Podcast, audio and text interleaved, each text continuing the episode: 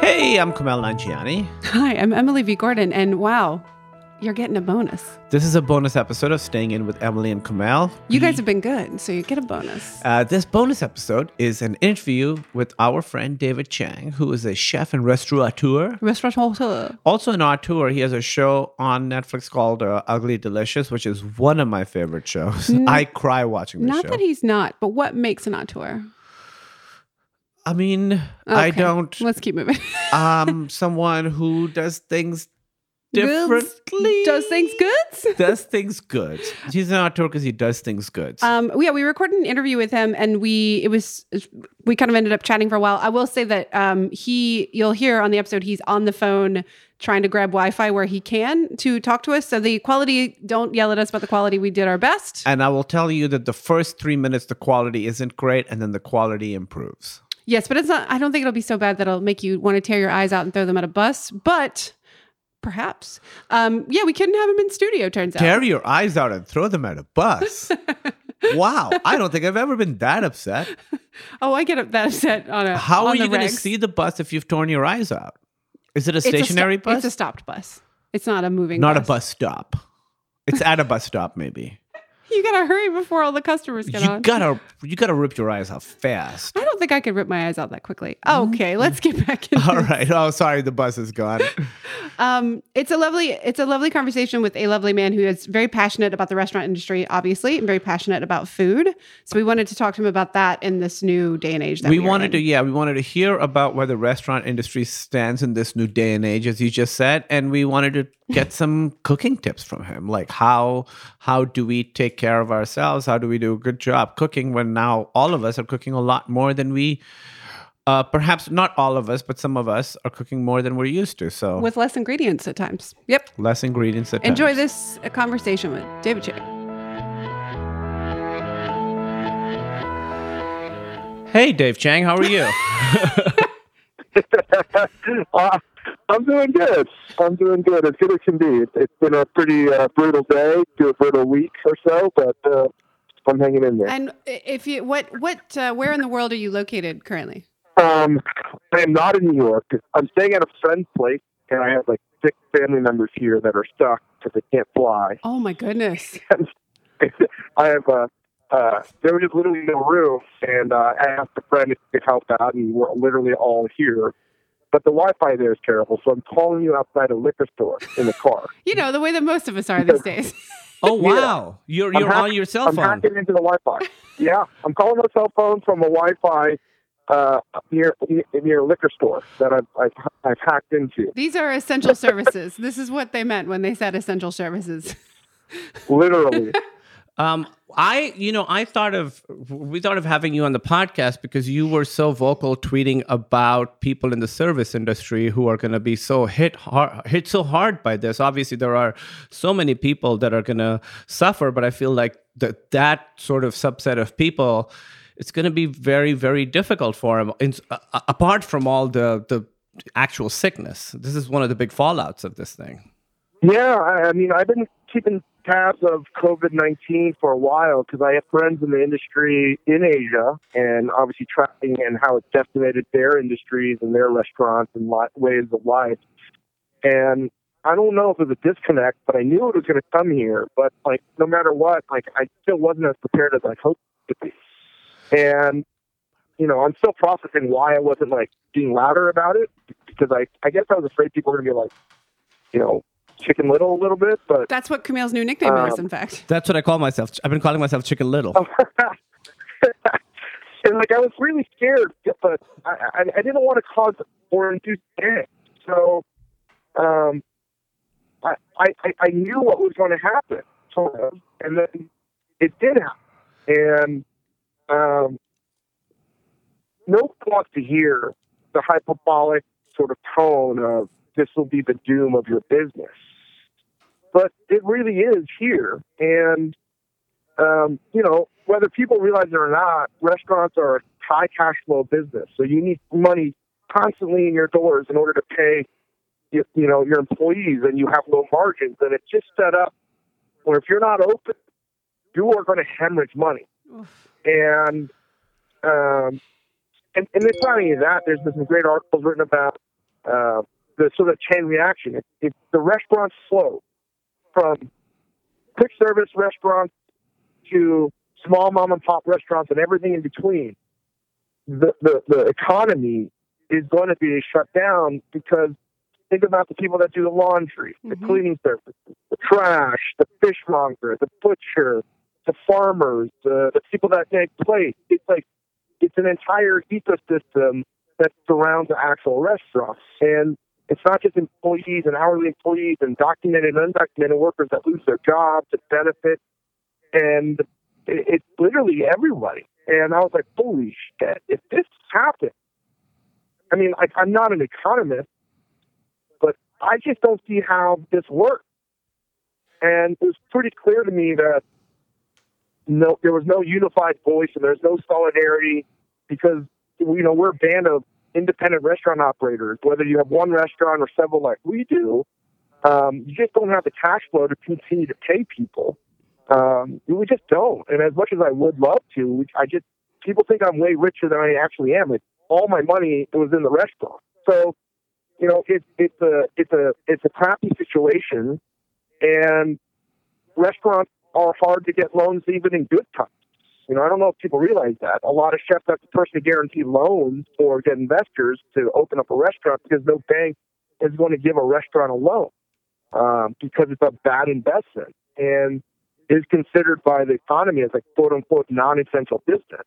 Hmm. And I was just really scared because I was like, oh, I think what's going to happen is everyone's going to get hurt, but the people that have representation and huge balance sheets and are, you know, seen by world as important businesses like banks and hotels and airlines and cruise ships, they're going to get paid first because, you know, they're they're they're well-oiled machines, particularly in the lobbyist sector and whatnot. And there's no organization on our end, even though there's a lot of solidarity. We don't have the, the mechanics to sort of mobilize our opinions in, in, in, in a time of need. So I was really scared that help would come, but it wasn't going to come to the restaurant. Yeah. And that's it. There's no lobbyists for restaurants. That's not like a that's not a thing. I mean, I, I there's a national restaurant association, but like I think they their their interests aren't always aligned with independent operators, and you know that's that's it. It's like most restaurants that you go to, if they're not a chain restaurant, are literally owned by you know someone that is in business for themselves, or the you know like there's no coalition, you know, and so th- there is no lobbyists, and I know that chefs were scrambling to figure out how to get lobbyists. And when I heard a number was being thrown thrown around to get a lobbyist was three hundred a half a million bucks, I was just so mad. I was like, how could some human being not try to do this pro bono? Is beyond me. Yeah, and you know, it's um, it's uh, the restaurant. As someone who obviously goes to restaurants all the time, loves restaurant world. You know, food is such a way too important a part of my life. I'd never actually thought about the restaurant industry and how it sort of sustains itself until just now. I mean, I obviously knew, you know. Uh, since I was a little kid, I'd go to a favorite restaurant, and if the people weren't there, I would get like sad. I'd be like, "Oh, this place isn't going to last." But I haven't thought about. It's the first time that I've thought about like the entire restaurant industry as a whole, where it seems like, as you were saying, big restaurants, small restaurants, everybody, everybody's in a tough situation right now. Yeah, and, and it's uh, it's such a weird thing to think about um, because it's never happened before. It's hard to contemplate, and um, you know, people need to understand that we're as vital to this economy as the banks and insurance companies in 2008 that got saved by the government. And Yep. you know, that was the hashtag too big to fail. And a lot of people rightfully mad at these banks and institutions because they got us into this mess. On the other end of the spectrum, we didn't restaurants didn't do anything to get us into this mess. You This didn't do shit. independent of any- Yeah, you guys didn't do shit. Everything Yeah. you guys are blameless and yet also are like we everybody desperately misses you, desperately needs you. Yeah, we were watching. We started watching the new season of your show, Ugly Delicious. By the way, people at home, if you haven't seen Ugly Delicious on Netflix, it's an amazing show. But I will say, when we started watching, So we're watching your fried rice episode, which is the first episode. and I got so like, I got this curious mix of like anger and sadness and like it was like seeing an ex-boyfriend on screen, just watching people sitting around a table enjoying food at a restaurant. I Emily started bawling. Like it was that first scene of you know Alan Yang is there, mutual friend of ours, and and uh, uh, food critics and and uh, chefs and stuff, and you and Emily. I looked over and. You know, your show makes me cry. I, I told you this before. I've cried at your show before, but I looked over to the right. We're a few minutes into the episode, and Emily is bawling. I'm in a fetal position, just crying, and I, it it just hit me quite hard. I was like, that is something I think all of us maybe took for granted is is how important just sitting down to eat with friends in a in a public place how important that has been to all of us. No matter the amount of money you have if you're like going to a, a, a Denny's if you're going to one of your like it doesn't matter like where you are like that's something that I didn't realize how much I was going to miss. Uh, and it's only been a week and a half. it's like barely been any time. Uh, so it was hard. I, we had to turn that episode off, unfortunately. I, am going to get back into I, it. I finished watching it. Okay, did. And I, I love that episode because it sort of gets to what your show is, obviously. You know, I love food shows, cooking shows, but your show really captures sort of the social aspect of food and the cultural aspect of food. So that episode's about mm. fried rice, and you guys really talk about how um, racism against Asian people sort of fits into Americans' enjoyment of uh, Chinese food. And many, many episodes are sort of like that. The fried chicken episode from last season was also mm-hmm. really good. Um, that's what I love about the show. I've never seen a show like that that's really about uh, the how cultural food, parts of it, yeah. yeah, and how food brings us together. And it because we take it for granted, but it's about community. It, it, has always been about community and telling stories over food is one of the sort of like I think that's that's like part of humanity. And you know and i i mean for like everyone else i've been critical of trump because you know it is important what you eat. And this has a direct correlation to what the stimulus package is or the lack of support from a federal government's end because you know trump eats fast food and he doesn't want to eat food from say ethiopia or you know mexico or countries that he just you know, is, you know, afraid of trying new things. So if he doesn't care about that, he doesn't care about the people there. Why would he care about uh, a restaurant, you know, that's trying to make some food from a region of the world that he doesn't care about? Why would he want to save this restaurant? And that's what is so frustrating. And you know, I think I honestly think you guys are artists and, and unique in the way that the art you make, the food you make, literally becomes part of the person. Like you literally consume that art; it becomes a part of you. There's no other artist that really has that. Uh, I mean, you can, but you'll get kicked out of yeah. the museum. right? Yeah. I tried to eat a Renoir once. I couldn't. I couldn't pick him out of a lineup. Uh, but but basically, that it really biologically becomes part of you do you have any suggestions? We uh, one thing that I will do now because I don't know if I have. I've been suggesting to people personally, but I'll do now to buy a gift certificate to their favorite restaurant now if that restaurant is not open for takeout. Uh, just a show a way of showing support for that restaurant. Do you have any other thoughts on what people can do to support their favorite local restaurants? Yeah, I, you know there there are a multitude of things you can do. Gift certificates is one. Uh, I, I, would say almost every restaurant that I know has a GoFundMe page to support their employees that are that is true currently out of work. Um, but but there is one suggestion that I think you can do that won't actually cost money right now. As as important that is as it is to support our the employees and the hourly employees, I think it's to make sure that you call your congressmen and your senators to ensure that restaurants, small businesses, and people that don't have the voice get heard. And you know, you may not think that matters again, but your local restaurant that you love so much is needs to know that the government is looking out for them. So call the Capitol hotline, the switchboard. It's 202-224-3121 and just tell them that they have to support this restaurant because the stimulus package is going to happen. I still don't know what's actually in it, but they have to follow through because if we don't take care of these hourly employees in this time of COVID 19, I'm really scared about America and the world over because we don't want people to die. We don't want people to feel uh, scared.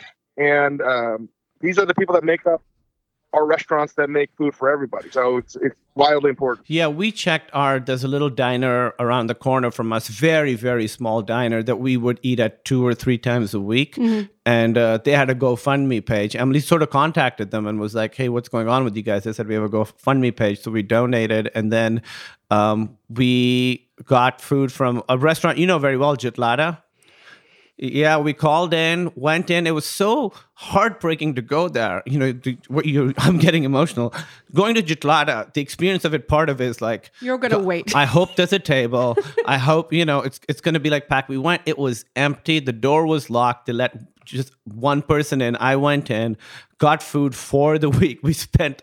We we, we We basically spent a lot of money just so we could eat because we were missing it so much. because we had just sort of cooked for ourselves for two weeks and just been eating the same exact thing and then getting this food felt like it felt like like a miracle and she's the best. Um, that restaurant, and you know, that's that's exactly that. Like, you know, Jitlada is an institution, and we're going to lose some of our favorite places, and, and not just lose. Like, people need to be ready that maybe your favorite restaurant or restaurants may not open up again, and there's a real reality. Like, that's a a more probable outcome. I don't know how many restaurants are going to survive, and people have thrown numbers around seventy five percent. Oh, I actually think it might be 90% of all restaurants, if we don't get adequate aid, um, will never reopen their doors because it's just impossible. And I don't want to live in uh, Los Angeles without a Jitlada. nope. I, me either. yeah we uh when we went over to this diner by us we were we thought that they might be open for takeout and they were fully closed and at the start i was like this may this place may never open again this I might not. the last time we ate there might have been the last time we ate there and we didn't even know it I think we all take for granted that like we want stuff now, we want it convenient, we want it, we want all that stuff. And I think for too long we've kind of not, as a group, we have not been thinking about all the people that have busted their asses to give us the food that we like. So And, this you know, is a uh, good wake up call for that. A terrible way to do it, but a good wake up call for that. We've had, we've all had, I would say, you know, if you can do it, um, try and support your local restaurants. At the very least, you can call your congressman. We've all had so many amazing memories at restaurants. You've fallen in love, you've proposed to people, you've broken up, all sorts Andy's. of We things. fell in love at Andy's a little bit. yeah, there was a restaurant Chicago. in Chicago called Andy's that was like Persian food, and that was our first date. And we go by there every time we go back to Chicago. There's Yep. so much,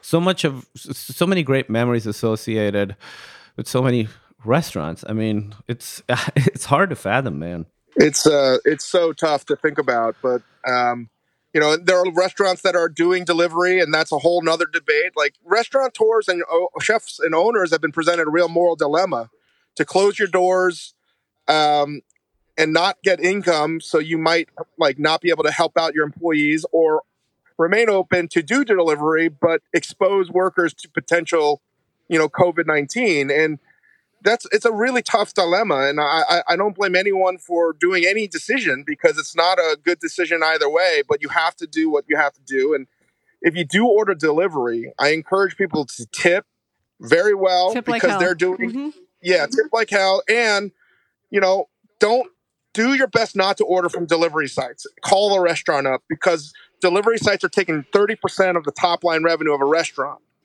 and I, I- just find that to be not right, especially in this time right now. So um, call the restaurants if you can. And I know that a lot of restaurants are doing delivery. The lines are busy, but And I unfortunately, and I, I don't have the stuff in front of me, but I know one of the delivery services was going to waive those fees for the restaurants.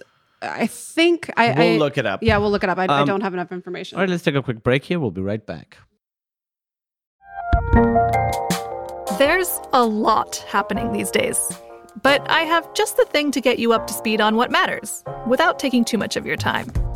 The Seven from the Washington Post is a podcast that gives you the seven most important and interesting stories, and we always try to save room for something fun. You get it all in about seven minutes or less.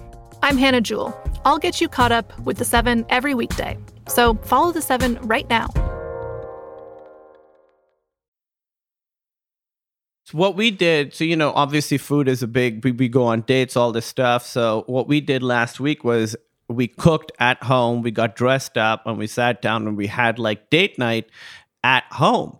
Um, and for us, it was a little bit challenging because neither of us are like great sh- cooks. Cooks? No, absolutely not. Not great chefs. This is the most we've cooked in a long time. So we wanted to talk to you and see, you know, there are a lot of people who are sort of dealing with limited ingredients at home right now, or they're intimidated by cooking. Um, do you sort of have any general tips for people how to sort of demystify the process a little bit, how to reuse ingredients? Yeah, I mean that's that's basically what I've been focusing on for a while now as a home cook because I've recently never cooked at home until the birth of my son. So I've been cooking a lot at home and I've discovered all these new tricks. Um, but first things first, it's hard to get ingredients right now. Yes. It, it really is. Um, so you got to make do. And, and I think it makes you really appreciate what you had. And I, and I want people to remember that when we come out of this, and we will, to, to, to appreciate when things are going to be good again. And, and when you go out to dinner or make stuff at home. And right now, I don't have eggs at home because I decided to blow them out for a big custard that I made, a savory custard that I made for my family for breakfast. And I'm feeding six adults and one baby. So, like, it makes me like sort of freak out about trying to get enough food. Mhm. I mean, that's a weird thing to say in 2020. Um, but I think it depends on what you have in your fridge. But I think most people are have pasta, so that's an important thing. I think every fridge you should try to have some type of cheese or parmesan, and if, because like even if it's not like a fancy parmesan, it's still going to be good enough. Making cacio e pepe is one of the easiest dishes in the world. It really is.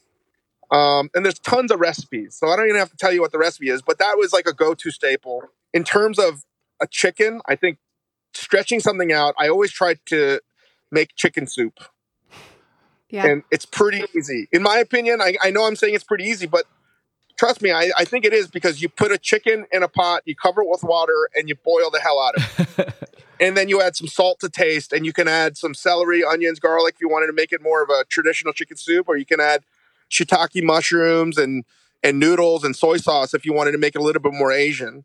And the other thing that I've been doing is using a lot of frozen foods, a lot of frozen vegetables, and uh, and a microwave. I cook with a microwave a lot. Oh, this makes me so happy. My mom would be like so excited. She would make scrambled eggs in the microwave, which I don't know that I would recommend. You can actually make a pretty nice custard in a microwave if you if you reduce the power of a microwave to thirty percent and keep it covered. You can actually make beautiful eggs. Okay. All right. I hear you. I, don't think your mom was reducing. yeah, the the way that my mom was doing it was not turning out that way.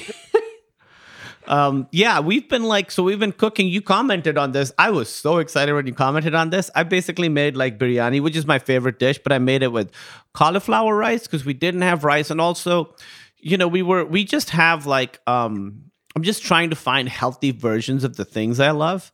Um, and obviously some people got upset at me for that. Uh, but I also, I'm also like, we have like, I have like a history of uh, like high cholesterol and high blood pressure in my family. So I'm trying to figure out, I have both those things, even though I watch what I eat, I exercise Your every body's day. really jacked. I, I just I'm trying to find versions of the food I love that I grew up with that I can sort of eat without you know um, having that sort of health thing be an issue and then i'd put jalapeno peppers in there because that's what we had and someone was like oh you didn't use like real chilies i'm like it's hard to get ingredients Yeah. right now We had cauliflower rice and we had jalapenos. So there Yeah. you go. And that's and you, that, that's the best advice you can give to your listeners. Exactly what you did. Screw the recipe. Make it delicious. You know, like that's all that matters. And that photo looked amazing. I bet you it was delicious. It really and was. great. Yeah. And who cares if it's not authentic? We're in an epidemic. I mean, I made I made a tomato sauce the other day. I put it on Instagram, and I have Barilla pasta, which isn't like a fancy pasta.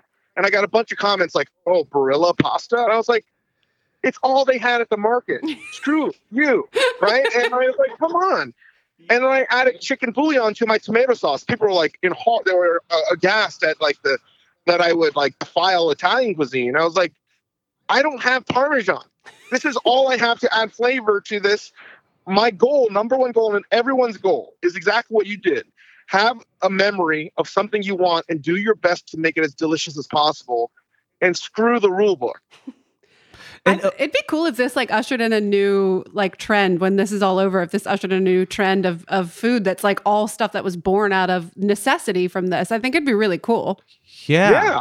But that's actually what food has been to begin with. Almost all food that's delicious was born out of necessity. Yeah, and uh, honestly, that thing I made was really, really good. I think about it. I've been thinking about it since then. It was, it was really, really good. You know, it, you bring up an interesting point. I used to be different. Like when I was, when I was a kid, I ate a lot of Pakistani food. When I first moved to America, for me, anyone, anyone that tried to sort of change that food was really upsetting to me. Right? Um, I, I, didn't like that. I was like, it has to be authentic. I didn't like fusion food. I didn't like people making substitutions. I wanted to be exactly how it was. But then over time, I've learned obviously, food, there's a lot of creativity to it. And if people want to take different influences, put them together, as long as it tastes good, that's what matter, matters. And it's and it's honestly kind of beautiful. You're creating a new thing out of these older things. That's exactly. And, and you guys did the beautiful Apple show. And, and, and, and and, and li- literally is like the same thing. Like my mom came to America and she moved to Virginia in like 1969. God, I don't even know how she survived. And she needed to make Korean food, and there's no Asian supermarkets, so she improvised. You do the best you can with what you got, and that's just the way it's got to be. And authenticity is important to preserve culture and and tradition, but given the circumstances, making delicious food in this moment is more important than getting it perfect and right. That's so yeah. true. So I thought of this while watching your episode about uh, uh you were uh, about okay. fried food. You were talking about American Chinese food. Do you know? Th- have you ever had Pakistani Chinese food or Indian Chinese food? I have. I you know, unfortunately, in the last season, this season of Ugly Delicious, we cut out a whole like segment of Indian Chinese food because it's amazing. It's so it. good.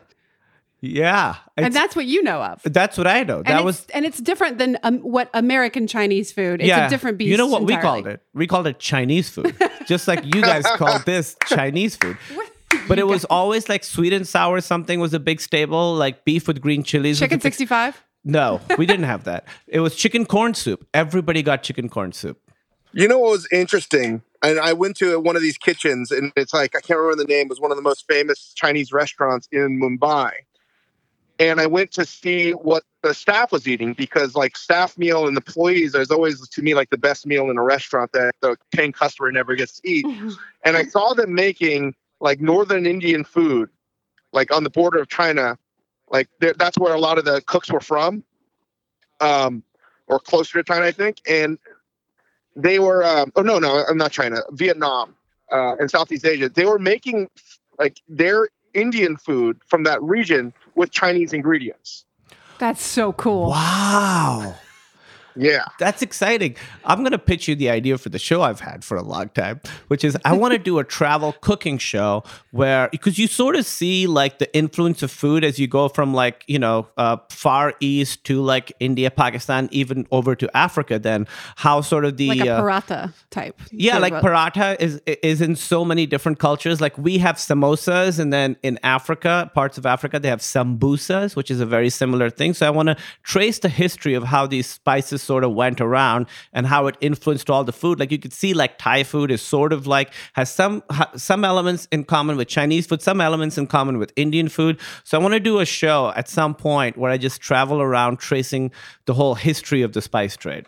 That would be a beautiful show, and I, I think about it all the time. And um, there are a lot of amazing stories that you know, I think have only been told in like academic settings. And I think TV would be a great place for you to tell these stories. I'd be excited to see that. I will also say he pitched this to me on our first date at Andy's. Literally, I don't know if you remember that. We talked about this on our I first date. I have problems with follow through, but I will get to it. Um, well, um, well, thanks so much for talking to us, man. This was really, really helpful, and your advice about cooking at home, I, it's it's so good. It's like whatever ingredients you have, try and make something good. Yeah. Because because I, I found like for me, I'm not a great cook at all. I used to cook a lot. I used to cook Pakistani food all the time and I didn't really measure stuff. I would sort of go by taste and things like that. And sometimes it'd be great, sometimes it wasn't as great. But I think that's part of the excitement for me. You're really good at being creative with cooking, which I not everybody is for sure. I would put in like new different things. I was like, oh, I like this taste, I like this taste. Let's just see how it goes together. And sometimes it would be a disaster, and sometimes you'd find something that was awesome. You know, like I just made French toast. Um, I don't know how you feel about rose water. Where do you stand? I, I think